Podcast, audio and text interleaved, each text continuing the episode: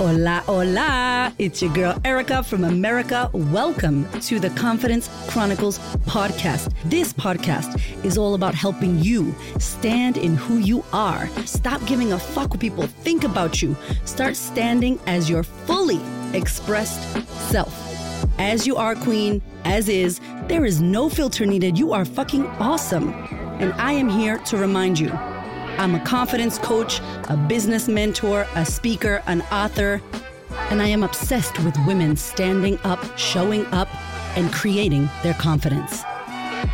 And I cannot wait to dig into today's episode with you.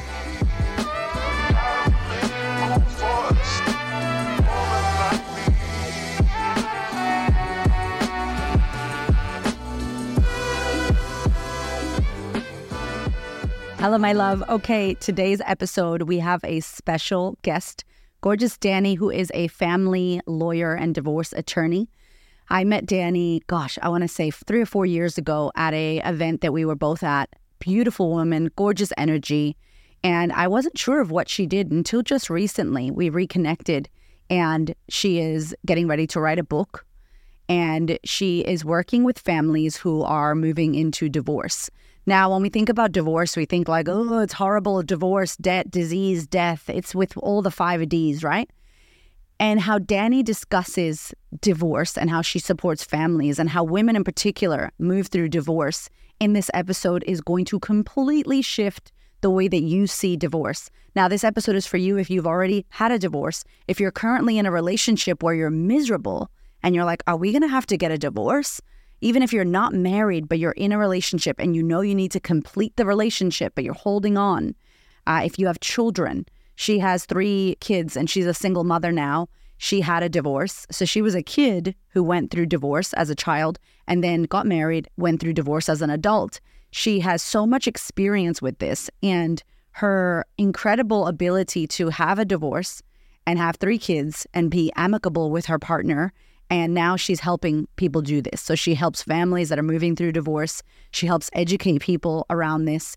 And her approach is one I have never heard of before. Never ever heard of a divorce lawyer or a lawyer taking an approach like hers. You will be shocked and surprised in a beautiful way. The holistic way that she does this, the no bullshit way that she does this. Lots of controversial topics that she discussed on this episode. You can hear more from Danni if you click the link in the show notes. You can check out her website, get in contact with her. She is amazing, and her book is going to be coming out shortly, which I cannot wait to have that book and be able to have her on again. So, without further ado, I hope you enjoy this episode with Danni. Danni is on the podcast. Welcome, my love. Thank you so much, Erika. So happy to be with you. I'm so happy you're here with all the pink. We got the pink going on. Yeah. Had a bit of pink. I want to pretend that you hung that up just for this episode, no? no, I, I definitely are the bird. Yeah, that's great. Especially for you. That is beautiful. If you're not watching us, you're missing out. Okay, so Danni, I am so excited about this episode. We've known each other for a little while now. We are in the beautiful business chick. Yeah couple of years ago. Hit it off because are you 83 baby as well? Yeah. Yeah, girl. Okay. So big four O's this year. And when I met you, you were like, I help women and I help families with divorce. I'm a family lawyer, divorce lawyer, attorney. And I was like, hell yeah, women need your help. And then through the grapevine, hearing about all the amazing women that I know in the circles that we all play in, of the people that you've been supporting and yeah. all the research that you have on this. And I heard you're possibly writing a book. Is that right? That's right. still early days, but yeah, Amazing. exciting. Yeah. Okay, so tell me about for those that are listening and don't know your work, what is it that you do? Who do you help? And what is the situation with divorce? So I'm a family lawyer. I own my own law firm and just hire women. And there's 12 of us at the moment. And so the whole idea is that we're, you know, working towards keeping families out of court. That's the whole goal, right? So the idea is that when you go to a lawyer, you automatically assume that it's going to be this big fight, very expensive, and you're on the fast track to court, right? So a lot of mm-hmm. people avoid going to get advice from a lawyer because they want to avoid that outcome. Yeah, yeah. So what we've decided to do is be very proactive about trying to put in different modalities and different methods into coming to resolutions for families. Mm-hmm. And so sometimes that means you actually have to be more confrontational. It doesn't mean that you're being passive, right? Because it's not easy to get in a room with a husband and wife that are at each other. Yeah. And say, come on, let's settle this. Let's put your kids' needs first. Let's settle this. Sometimes it's easier for a lawyer to hide behind a judge, to hide behind a barrister in court and let mm. the process play out. And mm. obviously, there's a financial benefit for lawyers when families go to court. You make a hell of a lot more money. That's yeah. the reality. But I couldn't sleep at night knowing that. Mm. I went out on my own eight years ago, so at 32, and I decided well, there's got to be a different way. And that's what I've been doing for the last eight years, and I absolutely love it. And it's definitely been driven by my own childhood, my experience of divorce as a child, and also my experience of divorce as an adult. Wow. I think that's made me a better lawyer. Mm. Definitely, because I can really relate to my clients. Yeah. Yeah. There's something to be said about having firsthand experience. So you've got the view now of being the child that's going through parents divorcing, and you also had a divorce. How has your experience I guess helped you shape that that divorce for yourself and mm. it's something you learned from that that now you take into your clients? Well, my divorce experience as a child was very dramatic. Mm. Yeah, things were really difficult in the early 90s. You know, we had a huge recession and my dad wasn't coping. And on a Thursday morning, the sheriff came to repossess our home. Wow. And my mum wasn't aware of how dire the situation was. So she went into a panic. She had three very young children. I was the eldest. And I overheard her in the bathroom speaking to someone who I then understood was her lawyer, saying, You need to help me. What do I do here? They're packing up my stuff. Mm. I've got nowhere to go. I've got three girls. And I could tell that he wasn't giving her any comfort whatsoever, this lawyer. Yeah. Basically, well, there's nothing I can do. Just go with the process, right? And then my mum came out of the bathroom and she saw me standing there, you know, bewildered. I was seven. And she knelt down and grabbed me by the shoulders and said, Mummy needs you to be a big girl right now. I need your help. I need you to be a big girl, right? And so that's always stuck with me. It's definitely shaped, you know, who I am as a person. But what stuck out for me in terms of how it's shaped my career is, well, hang on, why couldn't that lawyer give her some more comfort mm. or some assistance. And also, where the fuck was my lawyer? Yeah. Who was looking out for me? Because I was scared. Yeah. No one was there, you know, like making sure that we were okay. Yeah. Yeah. And so I really decided from a very young age that this was something I wanted to do. I didn't understand what it meant to be a lawyer, but I understood that I wanted to help mums and kids that were in that exact situation that we found ourselves in because we were then homeless for quite a while. Wow. You know, going from friends and family, couch surfing, it took us a while to get back on our feet. Things were very, very hard. And I have just a huge amount of admiration for my mum, mm. you know, how she managed that. So I very quickly became very independent, very determined child. and I wanted to make sure that I was never in that position that my mum was in, right? So really focused on my education and was really ambitious, which was great. And so I thought that I would have avoided being in that situation myself. And then yeah. fast forward to 38, I'm now a single mum of three myself. In different context, absolutely. And very fortunate that me and my ex husband have managed to be very amicable and really doing, you know, a kick ass job at co parenting, I, I would say. That's awesome. Yeah. yeah. So, you know, we're learning from my work. Yeah. Of course, there's always triggers and things that come up. Absolutely. And I've made mistakes, but we just refocus back on okay, hang on, we've got these three kids together. They didn't decide this for themselves. So we've got to put them at the forefront. Ugh. Can you imagine if couples thought like that? Obviously, not everyone thinks like that. And I know in the work, and we were talking before we started recording, in the work that I do, I'm seeing people that need to get a divorce. A hundred percent. They do not need to be in the relationships they're in. They just aren't willing to admit that. Or on the other side, the women that join us or listen to this podcast, they've been divorced and now they're single and they think they ruined their lives and their kids are kind of in the aftermath. So I feel like we've got the audience that you're talking to right now of like, Mhm. I'm in the, am I about to get a divorce? Yeah. Or I already did get a divorce. So with what you noticed and what you see, what is one of the things that you feel is is the big issue? Why can't people have this amicable, amazing divorce process that you and your ex-partner have been able to do, which obviously benefits the kids? And even if you don't have kids, why do we struggle so much with making divorce not be so damn messy? I think, you know, my answer might be a bit controversial. Right. I think people really struggle to take personal responsibility for what they bring to a conflict. Mm, So they get stuck in victim mentality of poor me and what she's done to me or she's done to me. And that's difficult because I obviously deal with clients who've been in domestic violence situations. yeah. And it would be fair to say, how dare you say to someone in a domestic violence situation to take personal responsibility? Yeah. But even in that situation, I do think we have to take responsibility for attracting that partner into our life, not because you should feel any more guilt or any more shame, but because it will empower you out of that victim mentality to say, this is what's happened. I, for some reason, attracted this into my life. I take responsibility for that. And now it's mm. time to move forward and see how I can do things differently and role model that to my kids Yeah. If we stay in victim mentality, what we end up doing is hating our ex partner more than we actually love our children. Oh, that, oh, girl, hold on a minute. Say that again. That is so good. It's scary. Wow. That's what I see. I see the the impetus for revenge to be stronger than the love for the kids. And so we need to elevate the self love and the love for the children Mm, well above that desire for revenge or that victim mentality or that poor me. mm, mm. And so that's not easy to hear. And I do challenge my clients in that way because the first thing I ask a client when they come and meet with me is I say, So what brings you here to see the likes of me?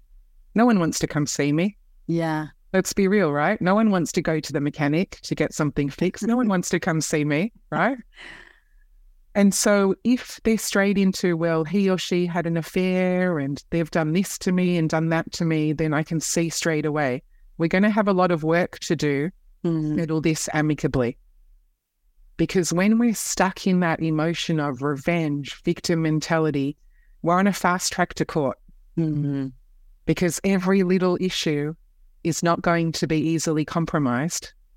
Every little issue is going to be a big ordeal. And I've Yeah. seen over the years people writing letters back and forth, hundreds of thousands of dollars, you know, over the worst one was a water pressure hose. like, you know, fighting over the water pressure hose because they both wanted to keep it. Who gives a shit? Yeah. But Who gives a shit?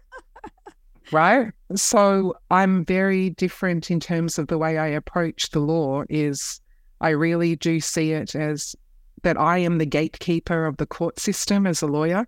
Yeah. And it's actually my job to give a reality check to my client and say, hang on, what are we doing this for? Mm, such a good question. What are we doing this for? So, yeah, I'm not pro marriage or pro divorce. I just think that we have an opportunity to be really intentional about how we approach our marriage and our divorce, Mm, mm, right? Yeah. A lot of people avoid divorce. You said a lot of, you know, your listeners are unhappy in their marriages, but they just stay in it because they think that's what they should do, right? And I think that especially when it comes to children, people think divorce ruins children. Mm, It really doesn't. The research is very clear that conflict affects children, not divorce. So you can have conflict in your marriage, which includes passive aggressive kind of behavior. You know, I meet couples that haven't spoken in two years. They text each other even when they're in the same bed. God, that's You know, wild. you don't think your kids are watching that? Yeah. You know, I'm a big believer that divorce is not what affects children. It's conflict. Mm, You can have conflict in your marriage, you can have conflict in your divorce, but really what our kids need is to see us happy and healthy. mm, That's what they need to see. And if we're in a marriage and we're walking around with resentment, hmm bitterness, napping, that's what's affecting them much more than the word divorce. I know. And I wonder what, like, it feels, and I'd love to hear what you think about this. there's this belief that you failed or, you know, culturally, religious wise, yeah. you failed in your life if you get a divorce. What will people think of you? Your family right. failed. And there is a lot of stigma. And I can't believe in 2023 that we still have stigma on that yeah. because yeah. You're miserable. So, like you said, you're in resentment, you're in frustration. Because Hamish and I do this power couples workshop and we have it this weekend. And some of the research is like people will stay in unhappy marriages for 12 years and the average age was like 40 or 45 for you to get divorced. So you're unhappy at 32 and you wait 12 years. That's right. Wild. Yeah. And because of shame, sense yeah. of obligation, guilt. And so to those people, I say, just go get that advice mm. well before you even do anything about it because the advice is empowering. Mm. So people start to get unhappy and then they think, well, I can't do it on my own. And they convince themselves that it's too difficult, it's impossible. But if they have that education to say, well, actually, it is possible and I'm going to be okay, mm. Then it empowers you to either really dig in and make the marriage work or not. Yeah. At least you're not making a decision out of fear. You're making it out of a place of empowerment and education. That's what I would want for all women. And that's really my motivation with, with the book is just, you know, my mum, when she was standing in that bathroom talking to her lawyer, there is no way that she could have gone and found me and afforded me as her lawyer. She couldn't have. Wow. Okay. So how am I helping the notional idea of my mum? So the idea is, you know, if I can get some free education or affordable education out there for women to understand their rights mm-hmm. and to understand where they actually stand, then I feel like I'm achieving what I always wanted to achieve. Yeah. Yeah.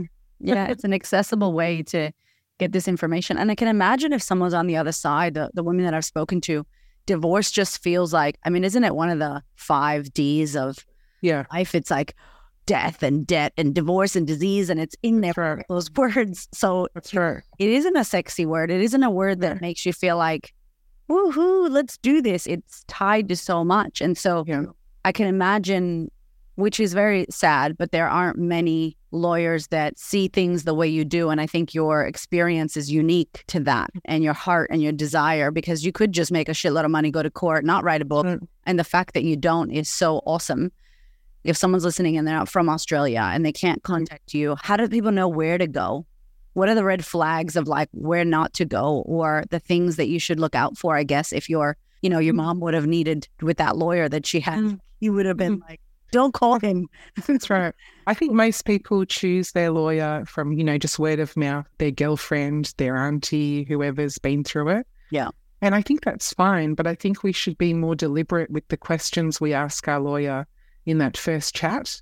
First of all, any lawyer should be willing to talk to you free of charge for, you know, 10, 15 minutes. Mm. And I think that women really need to lean into their gut instinct at that time mm-hmm. And start to ask questions like, well, how do you keep families out of court? I don't want to spend $200,000 on going to court.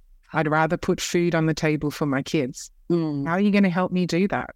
And people are scared to do that. You know, like there's something about society where we elevate some professions. It's like, well, we've just got to listen to what they say. Yeah. And I don't think we should do that. This is your life, your money.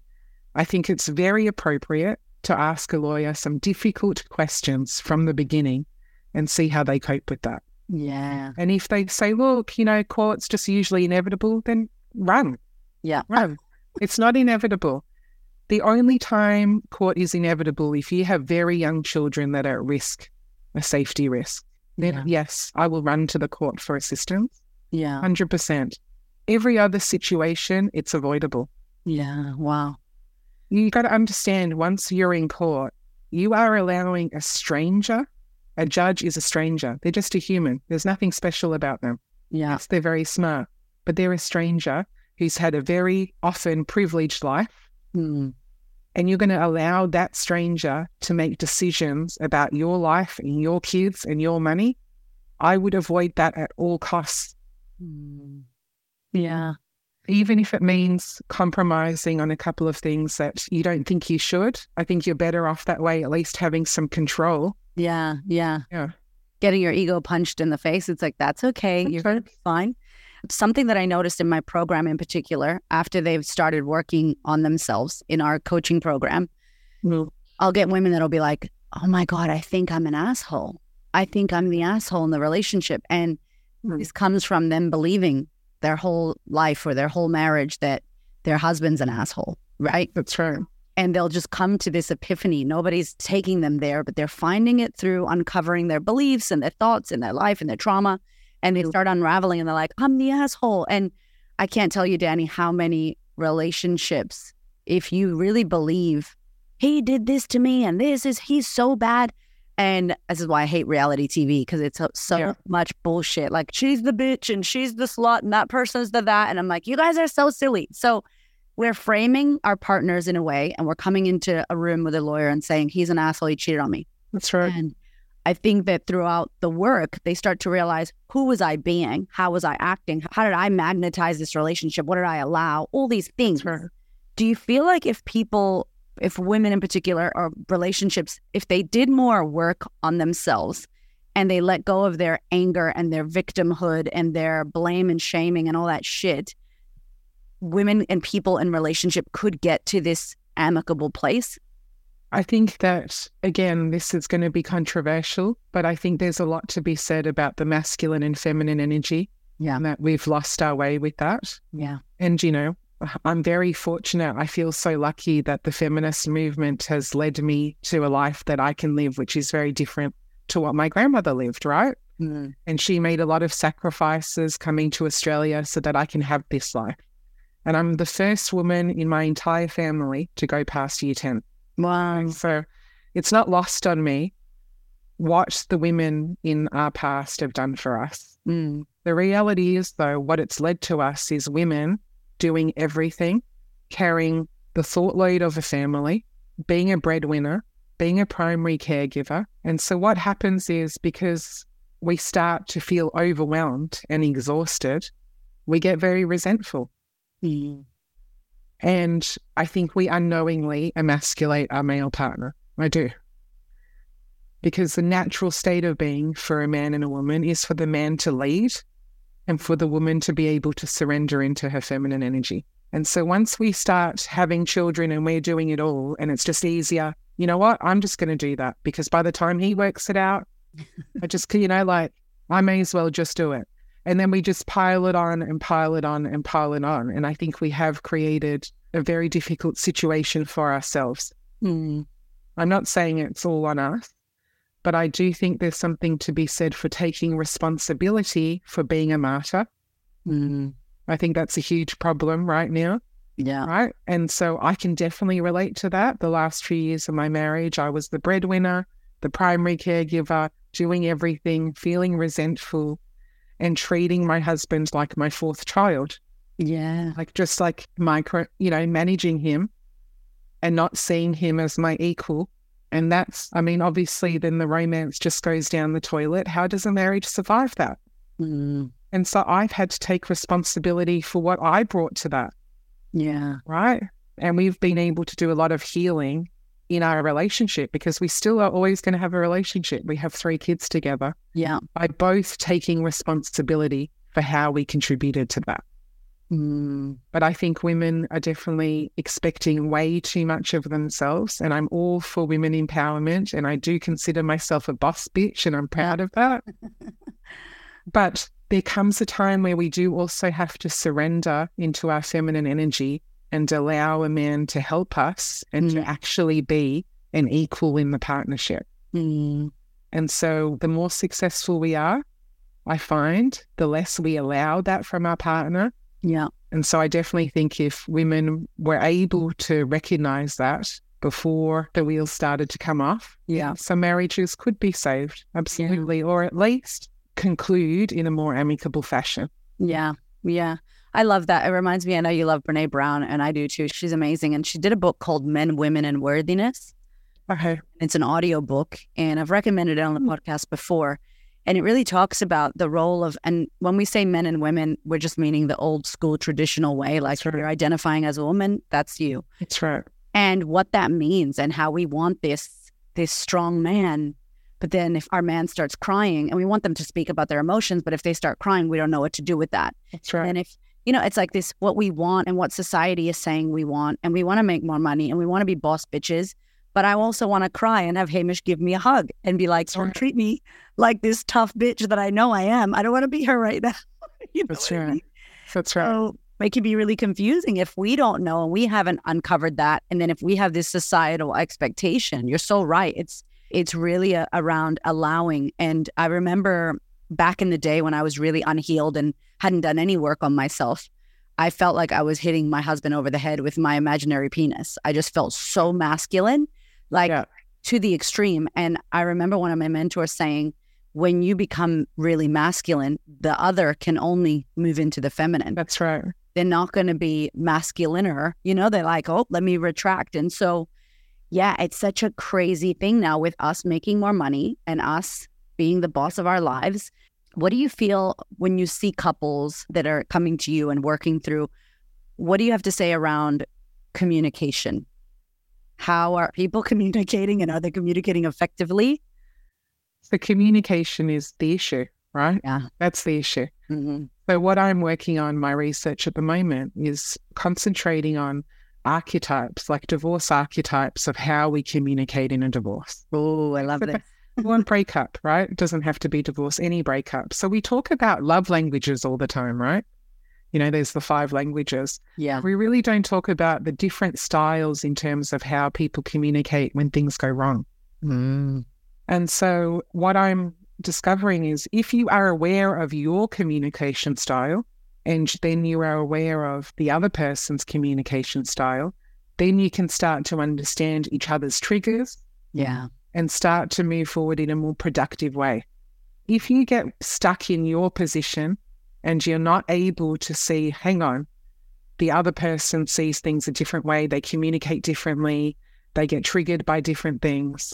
If you're not able to see that, then you're going to get stuck for a long time and the process is going to get drawn out, which just delays the healing. So true. So if you can have some insight, the idea is hopefully that, like what I'm trying to create, is a way that you can identify your style, identify the other person's style, and then come to an understanding of what's going to be the best way forward to get yourselves out of this. Mm. Yeah. Mm. Yeah, it sounds like you have to really be flexible Yeah. as opposed to rigid. Yeah.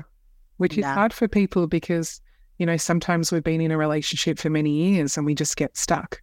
Mm. And that's why I like to work in a holistic way and, you know, refer people off to all sorts of different things, even, you know, breath work, psychologists, and naturopaths. Like, let's try and find a way to get ourselves stuck out of this mentality. Mm.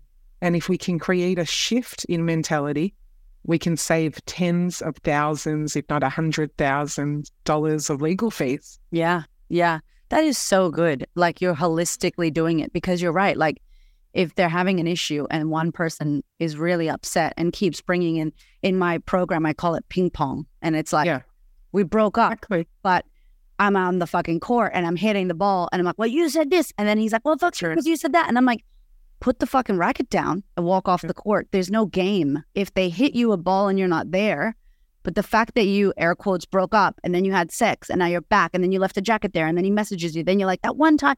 And then I'm like, what is all this fucking drama that's being created? And what part of us gets wrapped up in walking back to the court and every day hitting that fucking ball and then complaining about it? And I'm like, you don't have to play that game. Like you can actually step off. Reality is, you know, war. If we study, like, you know, Yeah.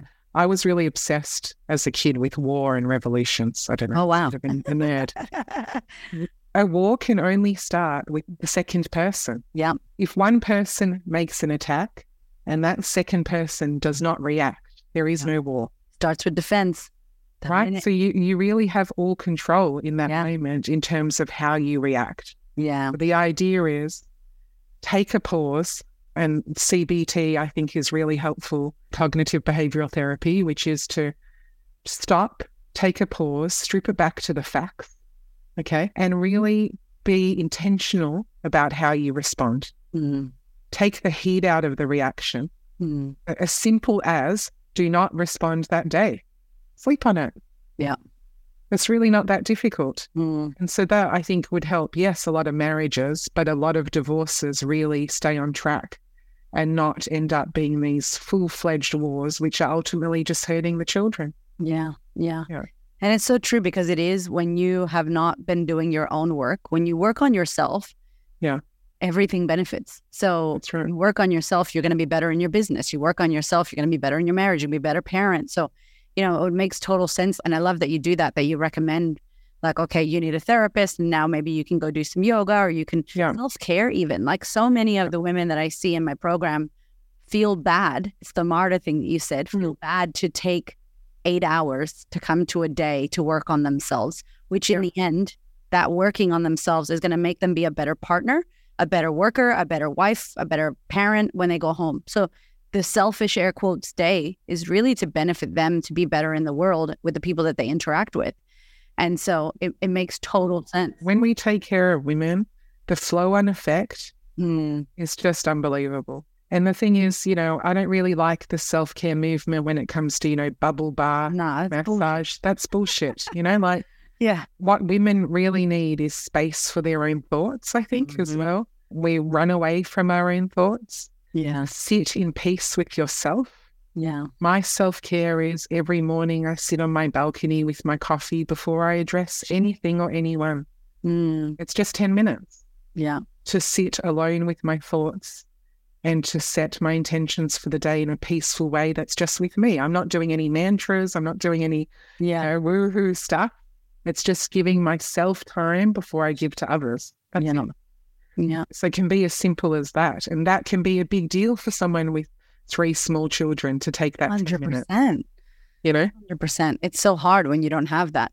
What do you say with divorce and the village and families and the village? Do you find that families that don't have that support system or family supporting them have a harder time? Or do you see anything in that in your research and the work you're doing? Absolutely. What I'm finding is I'm finding that sometimes women have too many voices in their head. So what happens is when they're coming to make a decision, a legal decision, they've got everyone's opinion circling around in their mind. So they've got well intentioned people who want to support them, which is beautiful. And I think we're really good as women at coming up with a village, right? Yeah. But I encourage them to choose one ride or die Mm, that he's not going to tell you what you want to hear, but he's going to challenge you, someone who really knows you, and he's going to say to you, Come on, is that really worth it? Are you thinking clearly right now? mm, On the flip side, I'm finding that men are totally isolated, mm. totally isolated, have no village, Yeah. are finding their lawyer on Google, don't even feel comfortable to reach out to a mate and say, you know, which lawyer did you use? I'm struggling. Wow. And so most of my clients are women, 80%. And I love acting for women. And, you know, like I've explained that motivation comes from Yeah. mum. And, but some of my women get really upset when they hear that I act for men as well. And what I say to them is imagine if I was acting for your ex husband. Mm, Don't you think I could give him that reality check and I could get you there quicker and calm things down and get a settlement quicker? mm. It benefits the whole family. Yeah. I act for a man. But I am worried about men. I Yeah. have to be honest. Like, and I know that your audience is mainly women, but men are isolated. Mm, And so they're just, they're winging it on their own. And I, I have lost, you know, clients to suicide yeah. because they're feeling overwhelmed and don't know what to do with themselves and are feeling Mm, lost. So I think we do need to think about the experience of men through divorce as well. I mm. think is why a lot of men repartner very quickly. Yeah. Women are slower to repartner, and men feel that they really struggle on their own. So, you know, there are some men's circles and things like that that are starting up, which I think are good as long as they're not, you know, about women bashing and hating Yeah. women. So we've got to be careful there as well. Yeah. But, you know, it's hard for everyone. I am so fortunate to have a beautiful village, and I could not do it without my village, right? Yeah. Because you're still a mama of three. Like, Single mum of three, and, you know, I have two children with autism and ADHD. Yeah. And so I definitely need my village, rely on my village, and appreciate it. And I think that's really important. But I think when it comes to making decisions and legal decisions in a divorce, to choose a ride or die. Mm. Because when you're listening to your mum, your sister, your best friend, your hairdresser, I'm Night telling you, lady. the eyelash lady, your nails technician, and then all of a sudden it's just too much. Yeah. So I always encourage my clients to bring in a support person Mm. because there's a lot to take in. Yeah. And being careful too. I think you could get your sister who had a sour divorce and all her sour shit. And then they kind of almost like use their, yeah, like they use their experience to color your glasses. And then you're kind of like, oh, yeah, this is horrible. And I, just from listening to you and knowing you and how you do this work, I'm like, oh, the word divorce feels like it's beautiful now. It doesn't feel so yucky. And I hope that if you're listening to this, you're starting to feel different from the word. And that's just from hearing how you, your meaning and your choice as to how you work with divorce versus what I know from life and TV and friends and experience. Already, mm-hmm. your experience and what you're sharing is coloring my glasses differently. So you're right. We have to be careful who we're surrounding ourselves with during this time because if your sister had 17 divorces and she's a negative person and hates men, you don't want to use her as your ride or die. Yeah, because I see it as a completion of a chapter. I Mm, really think it's as simple as that. And to do that with dignity, Yeah, I mean, you can't buy that. that's peaceful, like inner harmony and peace. That's right. And then to move on to the next chapter in your life without carrying that resentment and that bitterness. Mm, You know, you're giving that person that power in your space, you know, like in your head space. Why would Yeah. you do that? yeah, You don't have to. and You don't have to. Yeah, you get Yeah. to have that space. You get to choose. Yeah, There's only one person at the end of the day. There is only one person that you wake up with every morning and go to sleep with every night. Right? So you get to choose Mm, how much energy do you want to put towards other people and that resentment and that bitterness? You get to choose. Mm, And once people realize that they get to choose and they choose to take personal responsibility for their thoughts, that's when everything just comes together. It's, it's Mm. beautiful when you see that click. And I see it with my clients, and they're like, wow, okay, this has happened to me, but I get to choose my future. yeah, And they get excited and they start dreaming again and start planning again. And Mm. life comes back to them. And it's just, it's so exciting for me. Oh, no. That's really that's the best part of my job. Yeah. yeah, yeah. I see you lighting up right now talking about that. Yeah. We have people that get multiple divorces and met- like they're on divorce number three or four. Why does that happen? What do you see that happens there, and what needs to shift for that not to happen? Do you think? It's the fear of being alone, I think. So we jump into a new relationship, you know, sometimes before the last one's even finished Mm, because we're scared of being alone. Being alone means facing yourself. yeah, People are scared to do that. I think it's really important.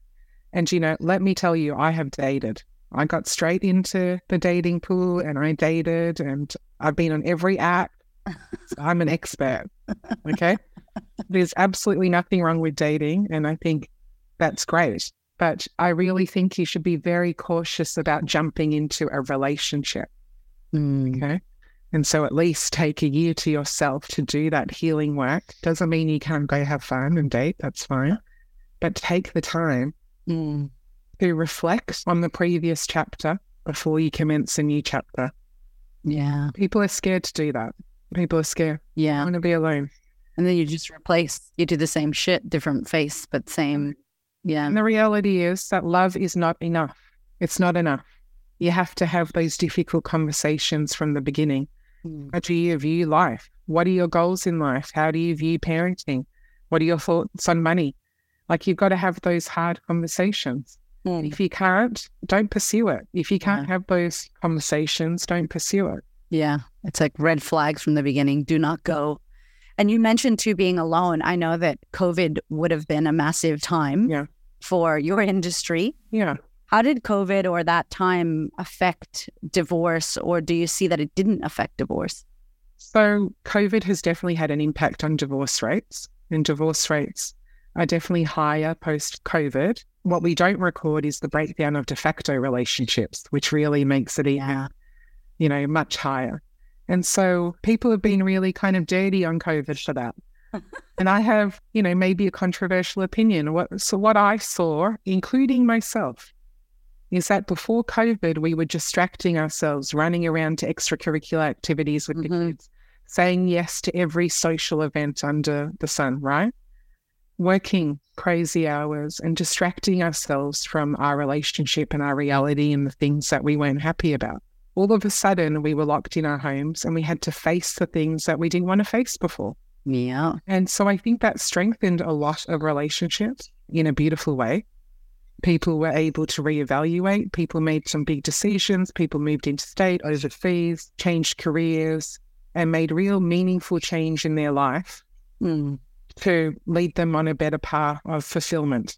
On the other hand, people were like, hang on, I've been unhappy in this relationship for a long time. And I'm distracting myself with workaholism, the gym, alcohol, drug, the kids, you know, and like Mm. some kids have got like five, six activities a week. And it's because we're distracting ourselves as a family, running around, running around. And all of a sudden you have to sit with it. From my experience, that's what people struggle with the most is just sitting with themselves, right? Mm. And so then you have to face, hang on, I'm not happy. I'm not happy. And so that's where a lot of marriages had to end. And I think people were actually able to do it a lot more amicably. Mm. They couldn't run away from one another and they had to sit there and have difficult conversations Yeah. and work through things. They couldn't just run off and live somewhere else. Yeah. They were stuck in their houses. So I actually saw an increase in amicable separations in my business Wow. because they couldn't just write lawyer letters back and forth because they were stuck together in the house. They actually had to have a conversation, Mm. which is a hell of a lot cheaper. Yeah. You know, I was happy about it and I encouraged it. Mm. If there was something that they were really stuck on, I'm like, you know, maybe try and have a conversation about it. That's a novel idea. you know? Wow. Yeah. I do think it was good for that. And now we have the flow on effect that obviously we're in very difficult times now. The interest rates are really putting a lot of pressure on families. Mm. And so I do think that we're, you know, leading into another kind of wave of separation. A lot of fixed interest rates are now going to be ending, and that's going to put a lot of pressure. Houses are going to need to be sold. And so when the house is sold, it's like, okay, well, then what's keeping us in the house together anymore? Let's just do it now. Yeah. I think there will be a, a second wave, which is unfortunate, but Yeah. you know, Yeah. Wow. That's actually really true. I didn't think about that. I used to think the number one reason people divorced was money, but then like through looking at things, it seemed like it was a change of values. What do you see as like one of the top reasons that people divorce? I think that coping with pressure of life, Yeah. life is not easy. Mm. And when we start out in a relationship without kids, without a mortgage, without all those pressures, things are easier to cope with. And then we start layering on the pressure and we get stuck in that rat race. Okay, we've got the house. Oh, we need a bigger house. We need a better car. We need this. The kids need to go to private school. They need to do ballet, soccer, this, this, this. And we start putting so much pressure on ourselves, Yeah. we crumble. Mm. So I really, I think we need to simplify things. I think we're chasing these things because, well, we're indoctrinated to. That's the reality, right? Yeah. Yeah. Okay? But we need to strip it back to hang on, what is actually important? And when we started this relationship, what was important to us back then? Mm. And I think that's the only chance that people have is to try and reassess their values together Yeah. and slow things down in terms of trying to chase that never ending goal. Yeah. And we're never satisfied by it. I know it's wild. The house is never big enough. The car is never new enough. And if we just stop and reassess that, I think that would really benefit us as a society overall. But Mm. not easy. It's Yeah. easy. It's that question you said before, like, what are you doing this for? Like, and it's such a powerful reflection to really look at, you know, what are we actually chasing? Where are we actually? COVID for me was the best because I realized I would rush my kids out in the morning so much. Like, Yeah. whoa, calm the fuck down. We're just going to school and it's right next door. Our school wasn't far. It was like, ah. and then that, What's that the worst that can happen? I know that bit like, nervous system energy that I was, And our children fully pick up your nervous system. The, your mm-hmm. nervous system is the number one attraction. And so I'm in this anxious state. What happens? The rest of the kids start feeling it. The whole house is rushing around. Then people cut you off. You're angry. And this whole crazy energy that's not necessary was happening. And so that's when we started Power Couples in Yeah. COVID because I was like, I'm seeing my mm-hmm. whole program, all the women in my program. This shit is getting real hairy here. Like people are complaining and fighting and crying in the you know shopping center parking lot, and I'm like, oh lord, like we need to do something because That's we don't know how to be with our shit. We don't know how to be with other people in our houses shit and not be able to escape and numb out. And I think it was a great time to show us like this is your shadow. This is the shit that you run from every day, and you got to look in the mirror, and there it is, baby. And That is the key word It- for me. yeah, The shadow side that we really struggle to accept in ourselves. Mm, And if we started to get comfortable with asking ourselves, what's our true motivation here? mm, That's the shadow side, right? Yeah. And no one wants to accept that in ourselves, but we all have it and it's Yeah. okay. yeah, And it's about working with it and saying, hang on, what's my true motivation here? yeah, And then you can really pare it back and start to really make some progress with the healing. It doesn't mean that your marriage is going to be saved. And it's okay if it doesn't. yeah, That the work you do on yourself is just going to have an exponential kind of flow on effect to everyone else in your life. yeah. It's so true. I remember Dr. Wayne Dyer. He helped me a lot. He passed away, but he helped me with my anger. He's kind of like a Deepak Chopra or Byron Katie, like spiritual leader. And I remember him saying that unconditional love doesn't exist in this consciousness that we're at right now. Like Mm. it's a cute thing that we want to have unconditional love. But if we're honest, we're not conscious enough as a society collectively. We're just, we're not evolved like we think we are yet. And so it's like, yeah, unconditional love. But if Hamish goes and fucks another woman, That's right. I love him still unconditionally. If Yeah. my child does something that I do not want him to do, unconditional, that's unconditional, by the way, that your man sticks his dick in someone else and you're like, That's I love that for you, baby, because I love you, right. you know, as if, right? So That's you just go, if you go back to the core of who we are, which you said in the beginning, which was so beautiful, as a loving human nature is we love, we are lovers. And if I genuinely go back to the love I have for my husband, and if I know that we're not going to be together, and if I take from him, that's going to hurt him. If I go to my core, not my fucking dirty anger or ego, but if I go to my core, which is love, do I want to hurt him? I don't. Yeah. I don't want to hurt him. And so going to this self work and doing this work on yourself and looking at your shadow and asking all these questions that Danni's so freaking amazingly presented here takes you back to your core, which is you're a kind human being that's about love. And when you let go of all the other bullshit, that's how you can amicably actually go, you know what? This is ending and I don't have to be an asshole and I don't have to get revenge and I don't need you to suffer in order for me to be happy. Like I need to be right so you could be wrong. And then I feel good about that because it, it Yeah. does feel like shit when you make someone wrong and it's hurtful. So yeah, I think it's such a fresh approach that you have. I've never heard anyone speak about it in this way. And no wonder you're so damn busy, woman.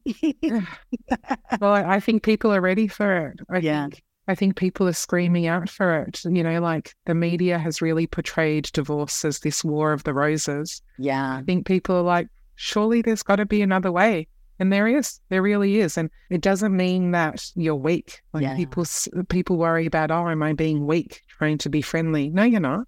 Yeah. You're being strong and saying, instead of putting this in the hands of strangers and spending hundreds of thousands, I'm going to take control.